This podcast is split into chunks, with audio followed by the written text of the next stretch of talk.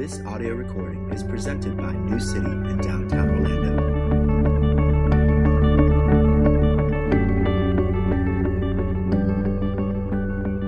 All the descendants of Jacob were 70 persons. Joseph was already in Egypt. Then Joseph died, and all his brothers, and all that generation. But the people of Israel were fruitful and increased greatly. They multiplied and grew exceedingly strong, so that the land was filled with them. Now there arose a new king over Egypt who did not know Joseph. And he said to his people, Behold, the people of Israel are too many and too mighty for us. Come, let us deal shrewdly with them, lest they multiply, and if war breaks out, they join our enemies and fight against us, and escape from the land. Therefore, they set taskmasters over them to afflict them with heavy burdens. They built for Pharaoh store cities, Pithom and Ramesses. But the more they were oppressed, the more they multiplied, and the more they spread abroad. And the Egyptians were in dread of the people of Israel. So they ruthlessly made the people of Israel work as slaves, and made their lives bitter with hard service, in mortar and brick, and in all kinds of work in the field. In all their work, they ruthlessly made them work as slaves. Then the king of Egypt said to the Hebrew midwives, one of whom was named Shiphrah and the other Puah, When you serve as midwife to the Hebrew women and see them on the birth stool, if it is a son, you shall kill him. But if it is a daughter, she shall live. But the midwives feared God and did not do as the king of Egypt commanded them, but let the male children live. So the king of Egypt called the midwives and said to them, Why have you done this, and let the male children live? The midwives said to Pharaoh, Because the Hebrew women are not like the Egyptian women, for they are vigorous and give birth before the midwife comes to them. So God dealt well with the midwives, and the people multiplied and grew very strong. And because the midwives feared God, he gave them families. Then Pharaoh commanded all his people Every son that is born to the Hebrews, you shall cast into the Nile, but you shall let every daughter live. This is God's word. Thanks be to God. Please be seated. Again, good morning. Uh, I'm Ted Sin. Glad you're here. We start this morning a new series uh, in the book of Exodus in the coming months, maybe years, um, through various seasons and times. We're going to try and tackle uh, this book together. I doubt we'll go verse by verse through the whole thing as we have done with other books in the past. Um, but for now, I just decided we'd start in chapter one, and when it's time to take a break, we'll, we'll take a break. And so, as we get started, uh, a couple of really introductory remarks that are going to assist us in the sermon this morning, but in essence are ways for us to understand uh, the whole book. So, I want to talk to you about Exodus in the scheme of things, and I want to talk to you quickly about Exodus in the grand scheme of things. Okay, the scheme of things and the grand scheme of things, two introductory uh, remarks. If we're going to understand Exodus, we have to understand that Exodus is simply one chapter in five.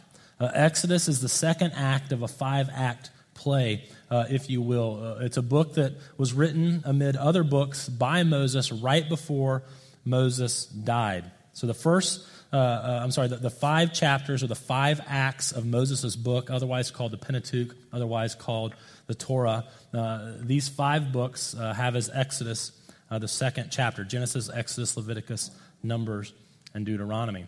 And it's important for us to realize that there's a big connection between what comes before Exodus and what comes after. For example, you won't see this in your translation, and I won't see it in my translation, but the very first word of the book of Exodus is the word and.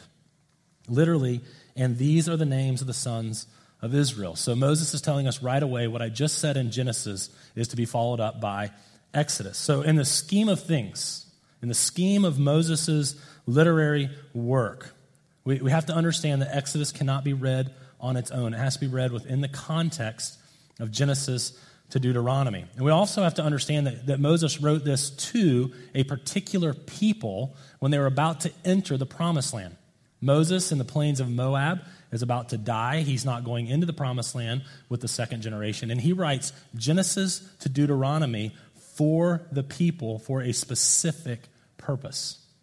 And so we have to understand the scheme of things to understand the whole book. But secondly, we have to understand the grand scheme of things.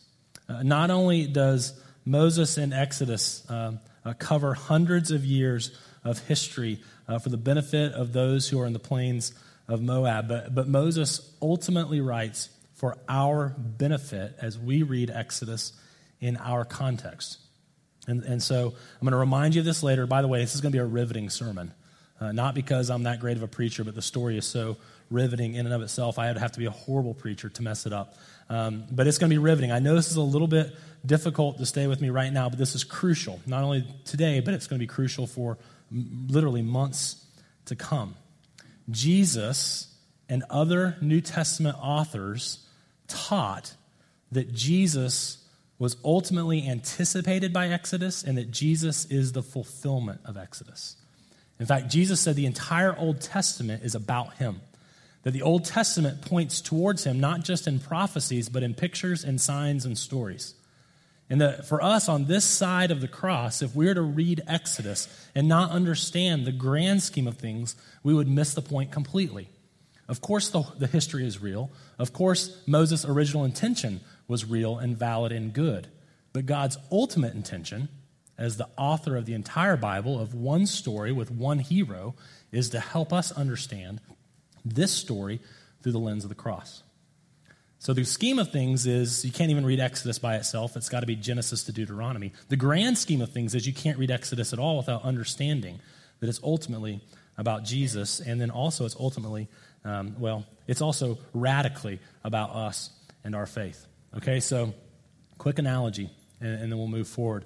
I had a professor uh, in seminary, Richard Pratt was a brilliant man and a brilliant professor, and he talked about these different angles of how you have to look at Old Testament stories when you're reading a story or a narrative in the Old Testament, like the one we have in front of us today, you have to see the story as a window, as a picture, and as a mirror. And so, what Richard Pratt means by that is you have to first look at the text, Exodus 1, as a window. Moses is providing us with a portal into history that we might understand, understand things that actually happened. And at the same time, it's a picture. And, and what we mean by that is that Moses crafted this in such a way, this entire Pentateuch, the, the book of Exodus, this first chapter, he crafted it in such a way that a particular audience would benefit from it particularly well. And so the picture that we study is the literary work that Moses presented to the second generation Israelites in the plains of Moab before they go in the promised land. But finally, it's a mirror. And what we mean by that is kind of touching on the grand scheme of things. That when we read this text, we have to see ourselves, our need for Jesus, and what Jesus is going to do in us because he's so good. So, with all that being said, this is our outline for this morning. And I don't know if I'll use this outline more in the future. If it behooves us, I will, because my goal is not just to explain this text to you and to bring us to the place where we worship Christ together. My, my goal is that when you go out from here and read Old Testament narratives, you do them more faithfully and more effectively. And so the, the outline this morning is the story, their story, our story. In the story, we're going to talk about, and we're going to spend most of our time in the story. We're going to walk extensively through the text and the history that happened that Moses records for us. When we talk about their story, we're going to think about how Moses wrote this to his original audience and why he did it in that way. And then in our story, we're going to, of course, think about ourselves and how the cross of Jesus impacts us as we see this story through that cross. So, with that being said, the riveting part hopefully will begin soon. And so I'll pray. Heavenly Father, we thank you for this time to be together. Lord, we pray that you would give us understanding. We pray that you'd give us insight. We pray that you'd give us appreciation for your word. We pray, Lord, that we would um, be engaged in this time, uh, far beyond anything that we could bring to the table on our own, but we would be engaged in such a way that we would walk away saying that clearly you were here teaching us. Clearly you were here uh, using this text, using this sermon, engaging our hearts with this material. Would you uh, be faithful to your promises to not allow your, your word to return void this morning? In your name, Jesus, we pray. Amen. So, first, the story. Okay, the story. If you don't have the text in your hand, you're going to want it. I'm going to walk you through essentially all 22 verses. In verse, verses 1 through 7, we see that God is fulfilling his promises to the patriarchs. Okay? The sons of Israel, or the sons of Jacob, in verse 1, have become by God's blessing the people of Israel, verse 7. There, there are hundreds of years captured in these seven verses. The 70 descendants, verse 5, that fled to Egypt to, to survive a devastating famine, those 70 had become uh, multiple generations, tens of thousands, if not hundreds of thousands of people. And this reality that a nation had evolved from one family, it was a fulfillment of God's direct promises that he made to Abraham, Isaac, and Jacob in Genesis. Okay? In Genesis 12, what the original audience would have just heard. And God called Abraham away from his family, away from his kindred and his father's house. And he promised Abraham in Genesis 12, he said, I'm going to make a massive and prominent nation come out of your loins. In Genesis 15, God visits Abraham again, and he said, The land you're walking in right now is the land that the nation that comes out of you is going to populate. And not only that, he again speaks to the number and the magnitude of the nation. He says, Look toward heaven, number the stars if you're able to number them. Then God said to him, So shall your offspring be. In Genesis 26, God promised Isaac, Abraham's son, that he would be with Isaac, that he would bless him. And God said to him, I will establish the oath I swore to Abraham your father. I will multiply your offspring as the stars of heaven, and will give to your offspring all these lands. And in your offspring, all the nations of the earth shall be blessed. Then, lastly, God spoke to Jacob in Genesis 46, or Israel. He has two names in the Old Testament. And God said, I am the God, the God of your father. Do not be afraid to go down to Egypt, for there I will make you into a great nation. I myself will go down with you to Egypt, and I will also bring you up again, and Joseph's hand shall close your eyes. And Joseph, whose death is recorded in our text in verse 6, Joseph was Jacob's favorite son. Joseph is the one whose brothers, the, uh, the other guys listed in verses 2 through 4, his brothers sold him into slavery because they were so jealous of him and, and because Joseph was a bratty little idiot. Joseph, by God's kindness, uh, severe kindness at times, became the prime minister of Egypt, second in power to the Pharaoh of the time. And Joseph saved the entire country of Egypt and many surrounding peoples by having the nation store up seven years of grain in order to prepare, to prepare for a massive famine. And of course, this is the famine that brought Jacob and his other sons to Egypt in the providence of God. So, all that to say, verse 7 of Exodus 1 is incredibly redundant. It uses a lot of the language of Exodus, and it's basically letting us know that God fulfills his promises. God is accomplishing his will. God is doing what he said he would do. God is getting done what he wants to get done. Look at verse 7. But the people of Israel were fruitful and increased greatly. They multiplied and grew exceedingly strong, so that the land was filled with them. Uh, you can almost hear an echo in the text, like the stars in heaven and the sand on the seashore. Keep reading. Keep reading the story, the history recorded by Moses in Exodus 1. Now there arose a new king over Egypt who did not know Joseph. Now, now remember, Joseph, hundreds of years before, was the prime minister of a previous Pharaoh. And that Pharaoh had given the 70 descendants of Israel uh, Goshen as a land to live in. And that Pharaoh had, had officially recognized the Israelites as shepherds. And that Pharaoh, on two occasions in Genesis, he gave the descendants of Israel the assurance that they would be accepted and included in Egypt. But there arose a new king over Egypt who did not know or, or acknowledge or appreciate or have a relationship with Joseph brief historical note that the original audience would have understood. It's almost certain that Joseph was the prime minister of a Hyksos dynasty. All right? I know you don't know what that means. I didn't either until I started studying. In Egyptian history, for a season, there was a dynasty of pharaohs who were from Asia and not Egypt. Egypt was conquered and occupied by the Hyksos dynasty, okay? And so Egypt um, uh, didn't particularly enjoy these folks from Asia, and these folks from Asia are ethnic cousins to the Israelites. Okay? So the Pharaoh that Joseph worked for was from Asia and not Egypt. The Egyptians ousted the Hyksos dynasty and the people and the pharaohs, and they viewed these Israelites in the land of Goshen with great, great suspicion. And so the new Pharaoh, the new Egyptian Pharaoh had no sympathy, no interest in honoring the original promises to the people of Israel. If a Democrat has little interest in executing the policy of his Republican predecessor, you can know for sure that an Egyptian Pharaoh has no desire to extend the plans and desires of a Hyksos Pharaoh. You can just kind of know that from 3,500 years down the road. Pick up in verse 9. And Pharaoh said to his people, it's a word for his country, it's, it's a word for his ethnic grouping.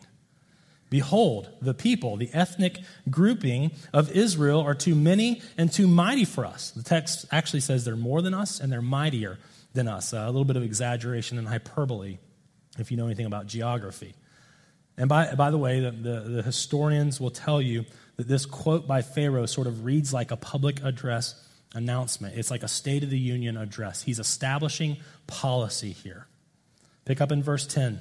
Notice the divisive us them language in the text. It's not just that this Pharaoh didn't know Joseph, he didn't know Joseph. Come, let us deal shrewdly with them, lest they multiply.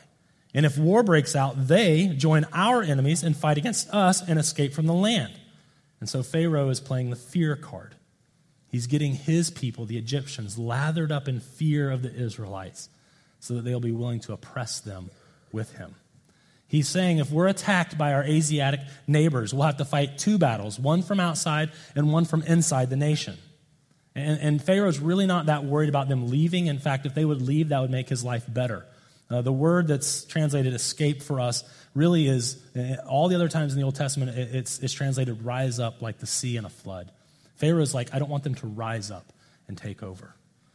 Verse 11, the national policy is going to flow from the public speech. Therefore, they set taskmasters over them to afflict them, to oppress them, to bring them low, to beat them down with heavy burdens. Uh, it's a proven fact historically that one way to curb a population growth is to enslave a people and to afflict them psychologically and physically with their labor. And of course, this is hard labor, hard labor that would kill a man who is weak and hard forced labor that would make a man not as cheerful and desirous of play at night, if you know what I mean. Welcome, fourth and fifth graders. But not only that, the text tells us at the end of verse 11 that Pharaoh decides to have them build two store cities for him, fortified cities, in the northeast corner of the country, which meant that they not only had to work very long, tiring, beat down kind of hours, they had to live for months and months at a time away from their home. Now, remember, Pharaoh's goal is population control. God's goal is population multiplication.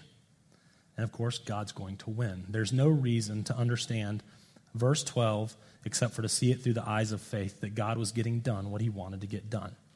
But the more they were oppressed and afflicted, the more they multiplied, and the more they spread abroad. And the Egyptians were in dread of the people of Israel. So Pharaoh, through his own speech, worked the nation up into a panic. And then their enemy began to multiply around them, and it says that they were in dread, which is pathological anxiety, being sick with worry. The people they hated, they were trying to squash, was multiplying around them. And as you listen to verse 13 and 14, remember that any ethnic based oppression in the history of man is brought about by arrogance and fear. The Egyptians don't say, dang. I mean, it sure appears that God's on their side. This is a literal reading of verse 13 and 14. Listen to the redundancy in the literary picture that Moses is painting. So they ruthlessly made the people of Israel slave as slaves and made their lives bitter with hard slavery and mortar and brick and all kinds of slavery in the field. In all their slavery, they ruthlessly made them slave as slaves. God is heaven bent on multiplying his people, and Pharaoh is hell bent on stopping it. And we reach the penultimate step in, in Pharaoh's mission, the decade long mission to bring population control to the Israelites. Verse 15. Then the king of Egypt said to the Hebrew midwives, one of whom was named Shiphrah and the other Puah, when you, not very popular names for biblical names. When you serve as midwives to the Hebrew women and see them on the birth stool, if it's a son, you shall kill him. But if it's a daughter, she shall live. Now, now in a moment, verse 22 is going to tell us that Pharaoh's ultimate stage in, in the execution of his policy was to engage the entire nation of Egypt in the infanticide of little boys. But the question is this why did Pharaoh start here? Why, why did he think he could get the Hebrew midwives to play along uh, with his devilish plan? Why didn't he just go to verse 22 right away? Well, first, I think Pharaoh wanted a covert operation. Pharaoh wanted uh, uh, the midwives to take the baby's life when the mom was in the most pain, the most unable to understand what's going on. Uh, the midwives would be able to take the boy's life and blame the, the death on being a stillborn child. And I think that, that Moses was trying to get at the psyche of the Hebrews. I think, uh, I'm sorry, I think Pharaoh was trying to get to the psyche of the Hebrews. He wanted them to notice the trend in the infant boys being born stillborn. He wanted them to think that the gods were mad at them, not blessing them, not giving them the culturally preferred gender that would perpetuate their legacy. But why did he go after the Hebrew midwives? Did he really think they would do it? Did, did he think that they were going to play along? Think about it. You study history, who's the easiest person to become treasonous? The spurned, the outsider, the outcast, the peripheral of society. This is what we know about midwives 3,500 years ago. No cool blogs and like countercultural trend. Okay? This is what a midwife's life was like 3,500 years ago unfertile women who, after years, were not able to conceive and give birth to their own children. And they were, they were given the assignment by the community of assisting other moms in the birth of children day in and day out. They didn't have children at home that they'd have to leave behind when a woman went into labor at night. If a woman was in labor for a long time, it was no real bother to not be at home because there was no children to take care of.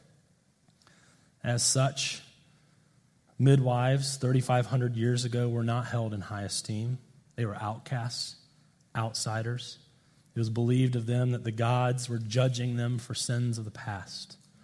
And Pharaoh thought if there's anyone bitter enough, calloused enough, neglected enough, condemned enough, outcast enough to be willing to perform murderous treason in order to keep their life, it's a midwife. So Pharaoh literally said to the women in verse 16 When you serve as midwife to the Hebrew moms, look to the stones.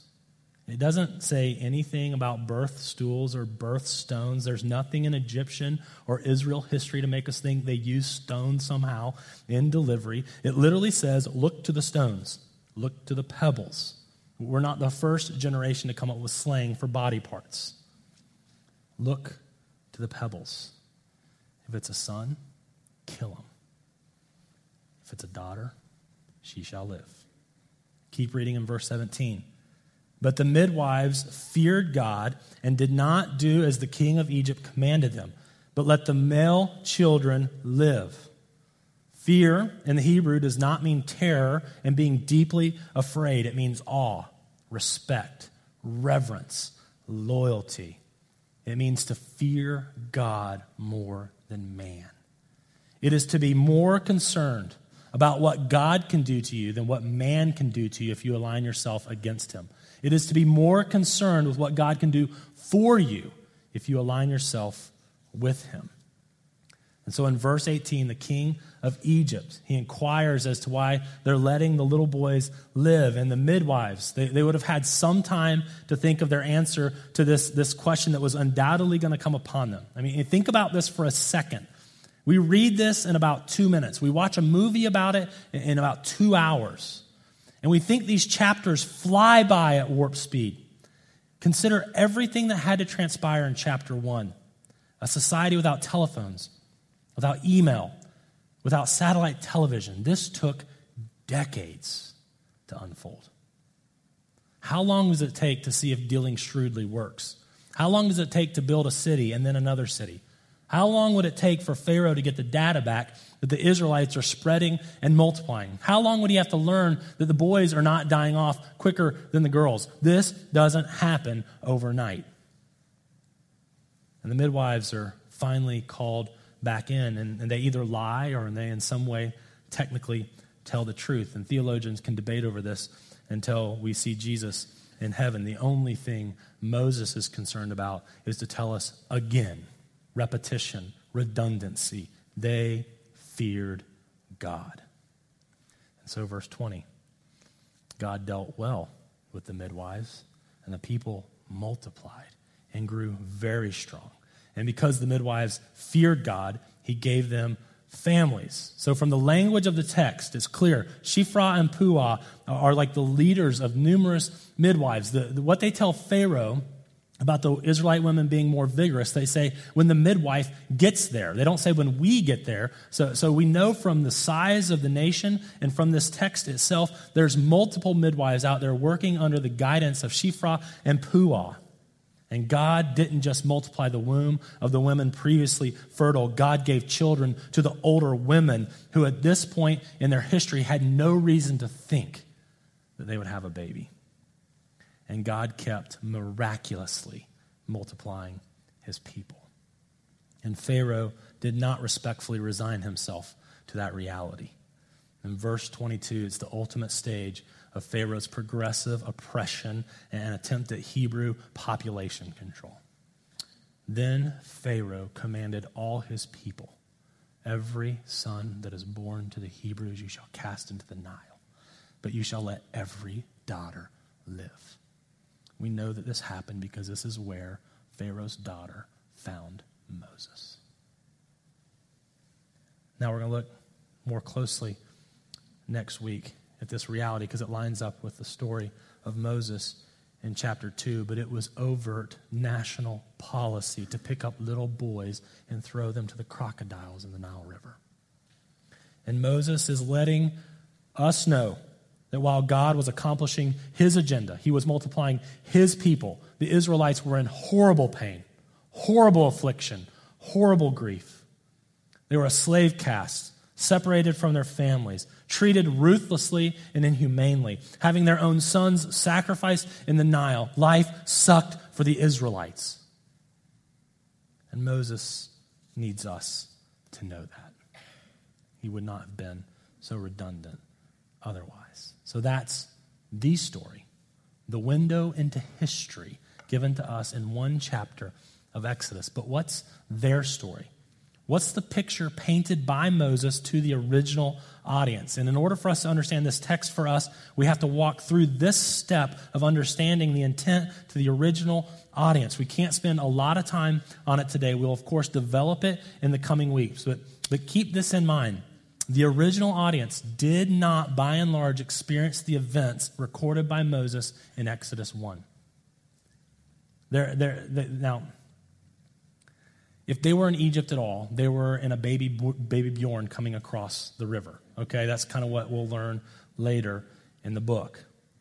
But the original audience, the men and women and the children in the plains of Moab that, that are about to enter into and fight for the promised land, they had experienced hardships in their lives. And, they would experience more in the coming days. Their suffering was nothing like the suffering of their ancestors in Egypt, but they had wandered around in the desert for 40 years. They had 40 years of dust and wind and wild animals and heat, 40 years of the same food over and over, 40 years of feeling restless and frustrated and, and on the edge, 40 years of living life with cantankerous neighbors. Their parents were dying off around them all over the place. The leader who had miraculously brought them out of the land, who was BFFs with God, was about to go and be with God and not be with them.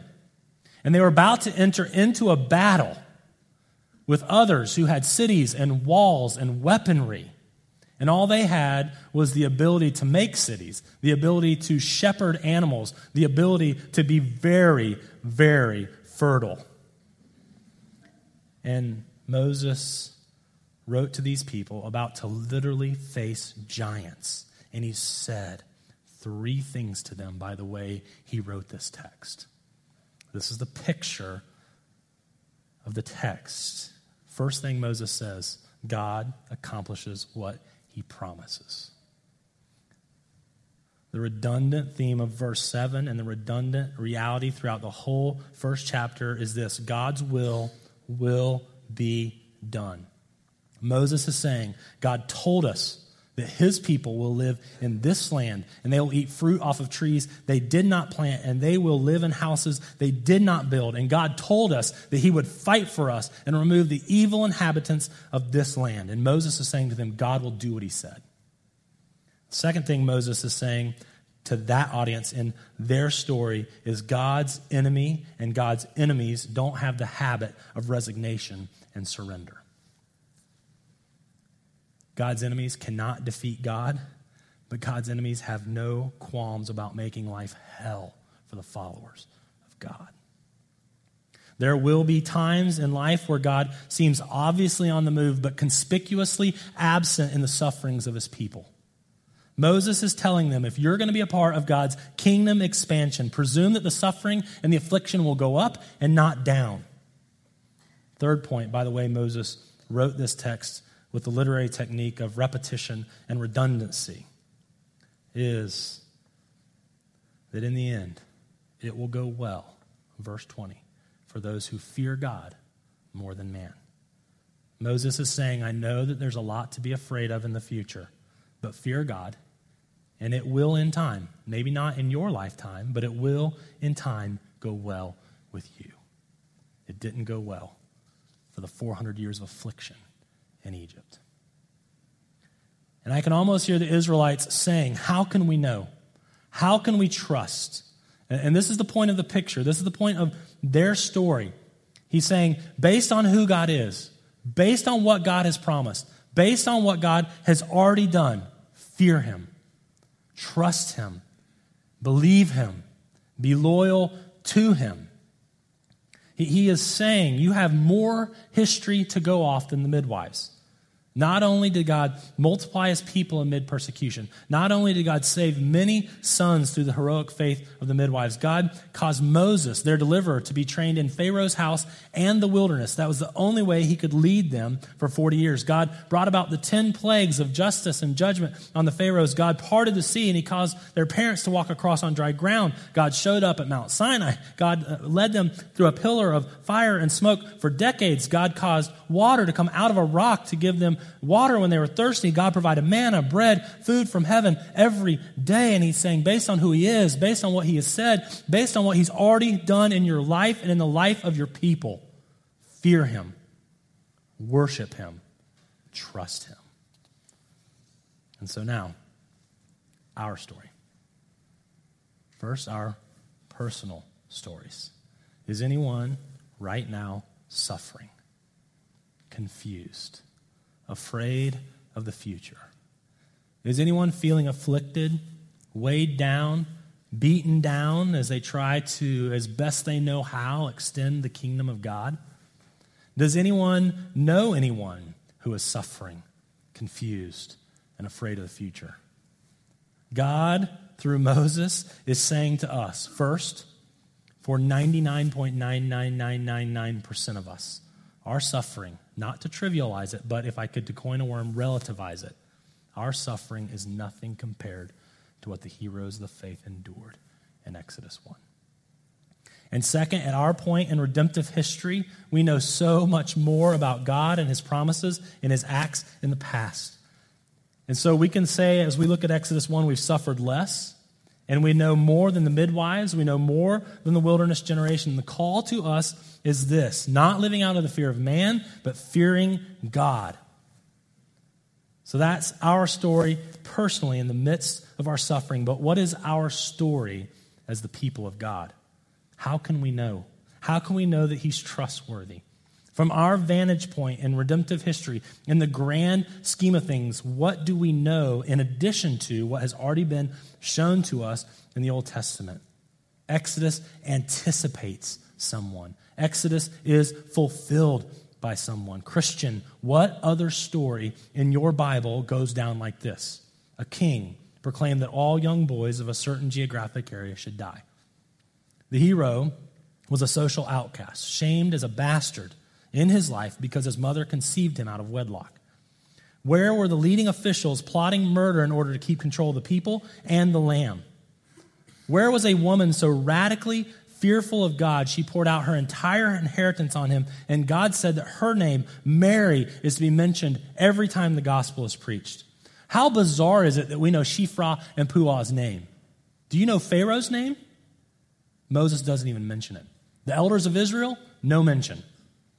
This amazing event that anticipates Christ, he's like, oh, yeah, you got to know these women's name. And you got to keep telling people their name. Because when people believe, they're held up as models of faith. What story in our Bible is there a hero who, like the midwives, had the opportunity to exact revenge on those who marginalized him and oppressed him, and he didn't? What story in our Bible has the hero rejected by his country, betrayed by his close followers, abandoned by his best friends? What story do we know where the hero is given a family not because he risked his life, but because he gave his life? What story do we know of where the hero didn't simply risk his life for the innocent, he gave his life for the guilty? What story do we have? If you're new to the Bible, the hero's name is Jesus. Jesus. Moses is saying to us, far beyond anything he could imagine, he is saying, You have Jesus in your story. That's how you can trust him. That's how you can know that when you fear him, he will take care of you. That's how you know, maybe not in your lifetime, but he will, at the end of things, take care of you. Be faithful. In Romans 8, Paul says, We can know that for those who love God, all things, he says, tribulation, distress, persecution, famine, extreme poverty, and nakedness, danger, and sword, all things work together for good. For those who love God and are called according to his purposes, according to his will. It's almost like Paul knows we're going to say, That's amazing. How can we be sure? Because he backs it up in the verses that follow. He says, If God did not spare his own son, Jesus, but gave him up for us all, how will God not also with Jesus graciously give us all things? Anyone suffering, confused, afraid, based on who he is, based on what he said, based on what he's already done for millennia. Fear him, trust him, lean into him. Let's pray. Heavenly Father, we thank you for the gospel. We thank you so much, Jesus, that when you had the chance to leave the garden and leave us behind, you didn't. We thank you so much that your grace and your love was so overwhelming and sufficient that you would die the most shameful death in the history of man. You would endure the greatest suffering ever endured by a man, that you would go through hell, that we might be part of your victory, that we might be part of heaven. Jesus, you did not do this for some who could not do it for themselves. You did this for your enemy who could not do it for themselves. We thank you. God, we ask that you would give us faith. We know that faith is a gift from you. We know that the ability to see you when you're working, even in the midst of our suffering, the ability to see things from the eyes of faith comes from you. We ask for faith. We, we ask that when those are suffering around us, that you would give us confidence based on what you have said in your word to tell them to hold on, that you're trustworthy and good, and in your timing and in your way, it all works out. Would you, in fact, cause us to learn from these stories of those who have gone before us. In Jesus' name we pray. Amen.